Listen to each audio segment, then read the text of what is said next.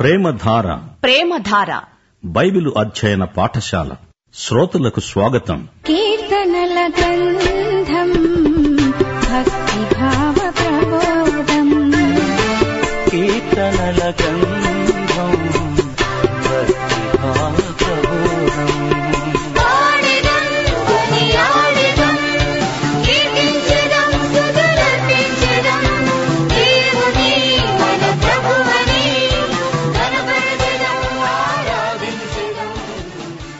ప్రియ శ్రోతలు ఈరోజు మనం కీర్తనల గ్రంథంలో నుంచి తొమ్మిది పది కీర్తనలు అధ్యయనం చేయబోతున్నాము ముందుగా ఒక కథ అదొక సంఘం సంఘానికి ఆయన పాస్టరు ఒకరోజు సంఘస్థులు ఇరవై మంది కలిసి పాస్టర్ దగ్గరికి వచ్చారు అయ్యా మీకోసం మేము ఎడతెగక ప్రార్థిస్తాము అన్నారు సంఘస్థులు దైవసేవకుణ్ణి ఎంతో ప్రేమిస్తారు ఆయన అందరి కోసం ప్రార్థిస్తాడు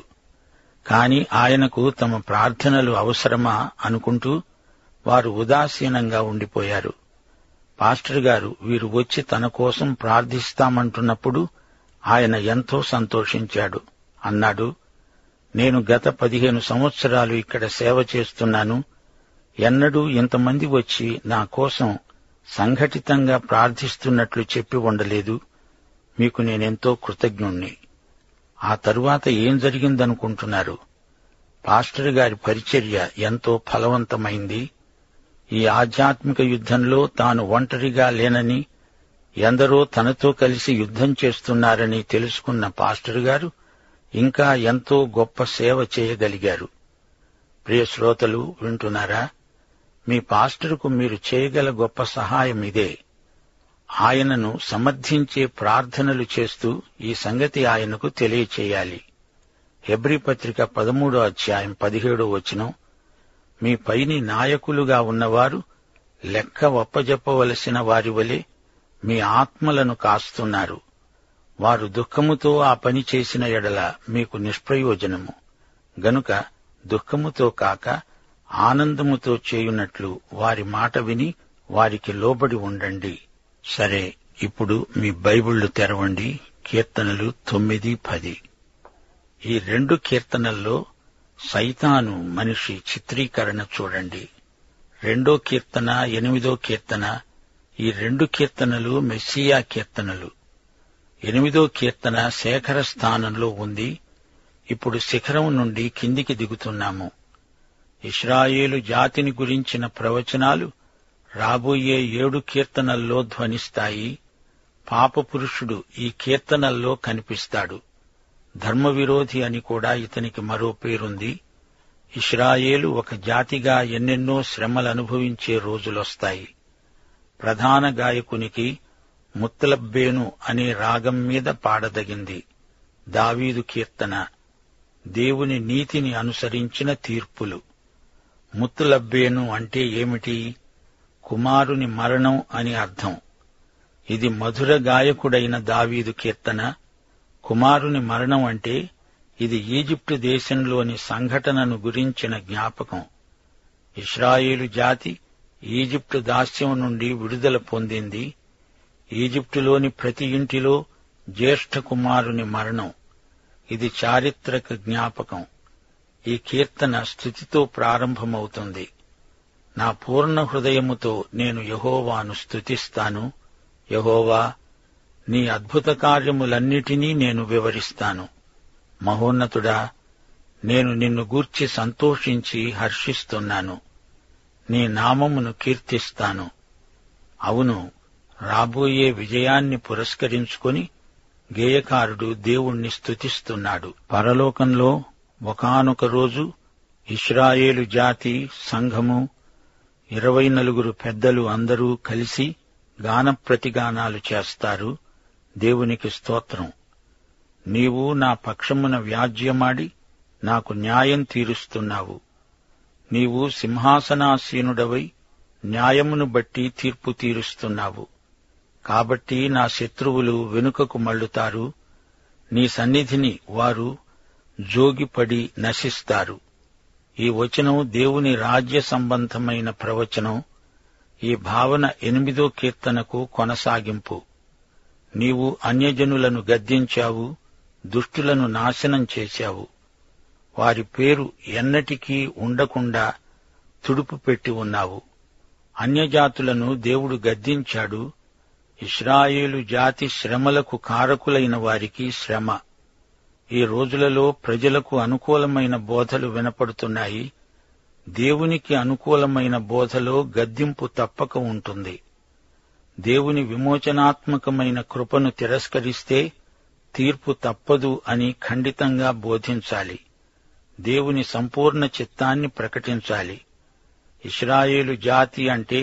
ద్వేషం అన్యజాతులలో ఎక్కువగా ఉంది ఏడో వచనం నుండి రాజ్యమును గురించి దేవుని నీతి సింహాసనమును గురించి చెప్పబడింది శత్రువులు నశించారు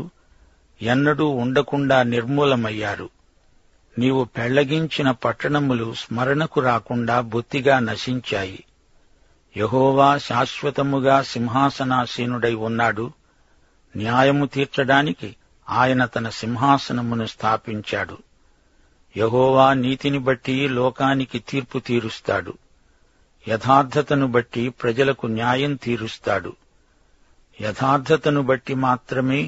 దేవుడు తీర్పు తీర్చడం జరుగుతుంది న్యాయాధిపతులకు కూడా ఏసే తీర్పరి వెలుగును చీకటిని వేరు చేసినవాడు దేవుడే పదమూడో వచనం నేను నీ కీర్తి అంతటినీ ప్రసిద్ధి చేస్తూ సీయోను కుమార్తె గుమ్మములలో నీ రక్షణను బట్టి హర్షించునట్లు యహోవా నన్ను కరుణించు యేసుక్రీస్తు వచ్చి రాజ్యం స్థాపించకముందు స్థితిగతులు ఎలా ఉంటాయో వర్ణించబడింది మనకైతే ఈ రోజున దేవుని కరుణ కనికరం యేసుక్రీస్తునందు సమృద్ధిగా లభించాయి మరణద్వారమున ప్రవేశించకుండా నన్ను ఉద్ధరించేవాడా నన్ను ద్వేషించేవారు నాకు కలుగజేసే బాధను చూడు తాము తవ్వుకున్న గుంటలోనే జనములు మునిగిపోయారు తాము ఒడ్డిన వలలో వారి కాలు చిక్కుబడి ఉన్నది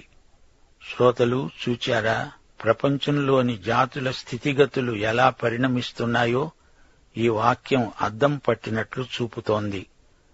యహోవా ప్రత్యక్షమయ్యాడు ఆయన తీర్పు తీర్చాడు దుష్టులు తాము చేసుకున్న దానిలో చిక్కి ఉన్నారు దుష్టులు దేవుణ్ణి మరచే జనులందరూ పాతాళానికి దిగిపోతారు దరిద్రులు నిత్యము మరువబడరు బాధపరచబడే వారి నిరీక్షణాస్పదము ఎన్నటికీ నశించదు యహోవా లే నరులు ప్రబలకపోదురుగాక నీ సన్నిధిని జనములు తీర్పు పొందుదురుగాక యహోవా వారిని భయపెట్టు తాము నరమాత్రులమని జనులు తెలుసుకొందురుగాక శలా ఇది ఎంత గొప్ప ఆదరణ ఆయన రాజ్యంలో బీదలు మరువబడరు యేసు రాజులకు రాజు ప్రభువులకు ప్రభువు ఆయన పేదలకు పెన్నిధి బీదలైన వారే ధన్యులు పరలోక రాజ్యము వారిదే మత్తయి శుభవార్త ఇరవై ఐదో అధ్యాయం ముప్పై ఒకటి నుండి నలభై ఆరో వచనం ప్రకారం జాతులన్నిటికీ తీర్పు దినమొకటి ఉన్నది అప్పుడు సమస్త జనములు ఆయన ఎదుట పోగు చేయబడతారు గొల్లవాడు మేకలలో నుండి గొర్రెలను వేరుపరచునట్లు ఆయన వారిని వేరుపరుస్తాడు క్రీస్తు విరోధి పాపపురుషుడు ధర్మ విరోధి త్వరలో సర్వనాశనమవుతాడు ఇప్పుడు పదో కీర్తనలోకి రండి ఇందులో కూడా అదే అపవాది మనిషి కనిపిస్తాడు మొదటి వచనం నుండి దుష్టుల మీద దేవుని తీర్పుకై ప్రార్థన యహోవా నీవెందుకు దూరంగా నిలుస్తున్నావు ఆపత్కాలములో నీవెందుకు దాగి ఉన్నావు దుష్టుడు గర్వించి దీనుణ్ణి ఒడిగా తరుముతున్నాడు వారు యోచించిన మోసక్రియలలో తామే చిక్కుకొందురుగాక దుష్టులు తమ మనోభిలాషను బట్టి అతిశయపడతారు లోభులు యహోవాను తిరస్కరిస్తారు గర్వం ప్రగల్భాలు క్రీస్తు విరోధి లక్షణాలు వీడే అంత్యక్రీస్తు దుష్టుడు వీని సంతానమే దుష్టులు అంత్యక్రీస్తు నకిలీ క్రీస్తు అబద్ధ క్రీస్తు నాలుగో వచనం దుష్టులు పొగరికి యెహోవా విచారణ చెయ్యడు అనుకుంటారు దేవుడు లేడని వారెల్లప్పుడూ యోచిస్తారు వారి తలంపులలో దేవుడు లేడు అంత్యక్రీస్తు నాస్తికుడు దావీదు కాలం వరకు నాస్తికులు లేరు దేవుని ప్రత్యక్ష కాలం దూరమవుతున్న కొద్దీ నాస్తికులు బయలుదేరసాగారు దశాజ్ఞలను దేవుడిచ్చినప్పుడు నాస్తికుల ప్రస్తావన దశాజ్ఞలలో లేనే లేదు అయితే బహుదేవతారాధన అమలులో ఉంది అది కూడదని దేవుని ఆజ్ఞ నిర్గమకాండం ఇరవయో అధ్యాయం మూడు నాలుగు వచనాలు మీకు మళ్లీ జ్ఞాపకం చేయనా నేను తప్ప వేరొక దేవుడు నీకు ఉండకూడదు పైన ఆకాశమందే కాని కింది భూమి ఎందే కాని భూమి కింద నీళ్లయందే కాని ఉన్న దేని రూపమునైనా విగ్రహమునైనా నీవు చేసుకోకూడదు వాటికి సాగిలపడకూడదు వాటిని పూజించకూడదు నాస్తికులు కాకూడదు అనే ఆజ్ఞ అందులో లేదు ఎందుకని అప్పుడు నాస్తికులు లేనే లేరు దేవుడు లేడని బుద్ధిహీనులు తమ హృదయంలో అనుకుంటారు అని దావీదు పదే పదే పలికాడు అంత్యక్రీస్తు నిర్దేవుడు గర్విష్టి ప్రగల్భాల పుట్ట వారెల్లప్పుడూ భయం మానుకొని ప్రవర్తిస్తారు నీ న్యాయవిధులు ఉన్నతమైనవై వారి దృష్టికి అందవు వారు తమ శత్రువులందరినీ చూచి తిరస్కరిస్తారు మేము కదల్చబడము తరతరములకు ఆపద చూడము అని వారు తమ హృదయములలో అనుకుంటారు నేటి తరం అచ్చం ఇలాగే ఉంది గదు స్వయం సమృద్ధి మాకుంది మమ్మలను ఎవరూ ఏమి చెయ్యలేరు అనే ధీమా వీరికుంది అంత్యక్రీస్తుకు ఉన్న మరికొన్ని లక్షణాలు పదమూడో వచనం దుష్టులు దేవుణ్ణి తృణీకరిస్తారెందుకు నీవు విచారణ చెయ్యవని వారు తమ హృదయములో అనుకొనుట ఎందుకు దేవుణ్ణి నమ్మకపోవడమే కాదు దేవుణ్ణి తీవ్రంగా ద్వేషిస్తాడు దేవుడు లేడనేవాడు మళ్లీ ఆ దేవుణ్ణి ద్వేషించటమేమిటి పరోక్షంగా దేవుడు ఉన్నాడని ఒప్పుకుంటున్నట్లే కదా దేవుని తీర్పు లేదని బుకాయించేవారు నాడు నేడు ఉన్నారు దేవుని తీర్పును గురించి తేలిక అభిప్రాయం గల రాజ్యాలలో దౌర్జన్యం పెచ్చరిల్లిపోతుంది నేరము శిక్ష అనే అంశాలలో వివిధ అభిప్రాయాలను న్యాయవాదులు వెలిబుచ్చుతున్నారు నేరస్తుల దిద్దుబాటు కోసం ఎందరో నాయకులు కృషి చేస్తున్నారు గాని దేవుని దృష్టిలో పాపమనేది ఎంత ఘోరమో వీరు గ్రహించలేకపోతున్నారు సోదరీ సోదరులారా ఈ లోకం మీదికి దేవుని శిక్ష రాక తప్పదు నేర చరిత్ర గలవారే దేశాన్ని పరిపాలిస్తే న్యాయం నిష్క్రమించవలసి వస్తుంది మానవుని పాపం రానురాను అధికమై పాపపురుషుని వైపునకు నడిపిస్తున్న సూచనలు కనిపిస్తున్నాయి చూడండి అంత్యక్రీస్తు పాపపురుషుడు ధర్మవిరోధి పదహారు నుండి పద్దెనిమిదో వచనం వరకు యహోవా నిరంతరము రాజై ఉన్నాడు ఆయన దేశములో నుండి అన్యజనులు నశించిపోయారు యహోవా లోకులు ఇంకను భయకారకులు కాకుండునట్లు బాధపడే వారందరి కోరికను నీవు విని ఉన్నావు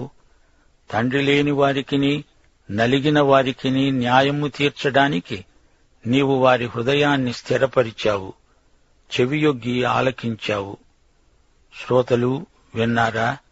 ప్రవచనాత్మక చారిత్రక సత్యాలను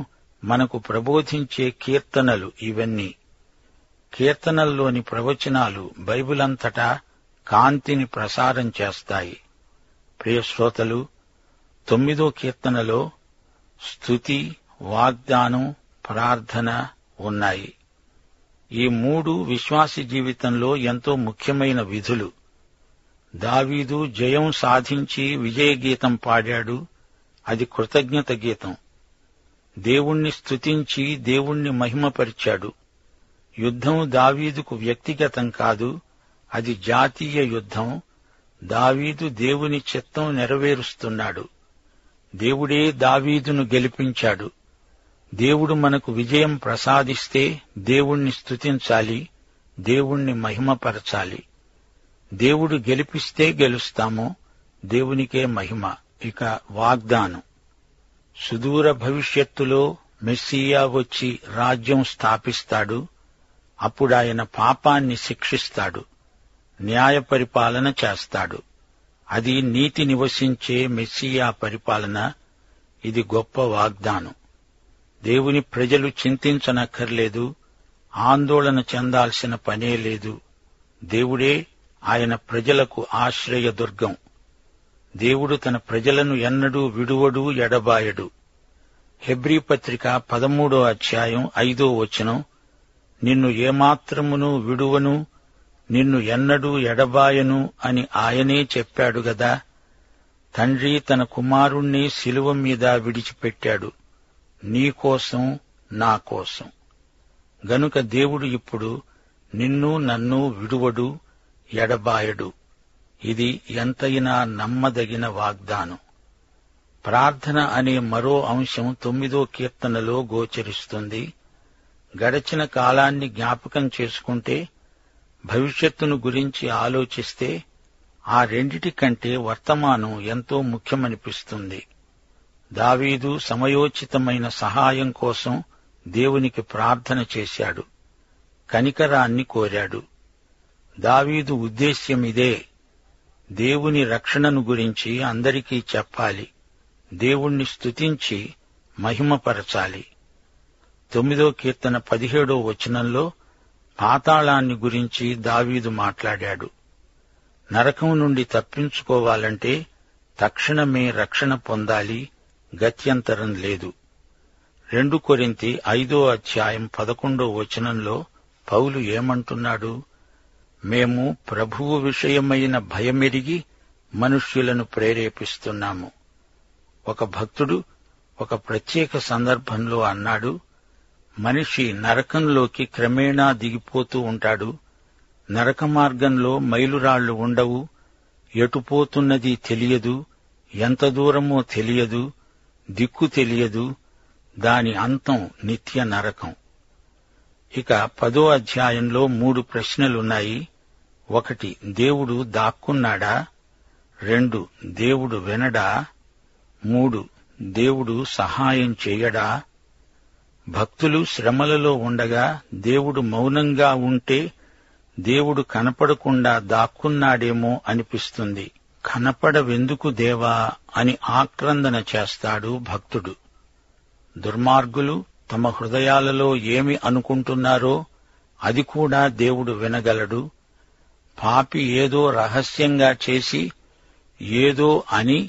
ఇది దేవునికి తెలియవచ్చిందా అనుకోకూడదు దేవుని కన్నులు అంతా చూడగలవు దేవుని చెవులు అందరి తలంపులను సైతం వినగలవు దేవునికి స్తోత్రం దేవుడు సాయం చేస్తాడా చెయ్యడా అని మరో ప్రశ్న తప్పక సాయం చేస్తాడు తన ప్రజల బాధ తన బాధగా ఎంచే దేవుడు తన కాలంలో తగిన సమయంలో ఆయన సహాయం చేస్తాడు అంతిమ విజయం మన దేవునిదే ఆయనకే మహిమ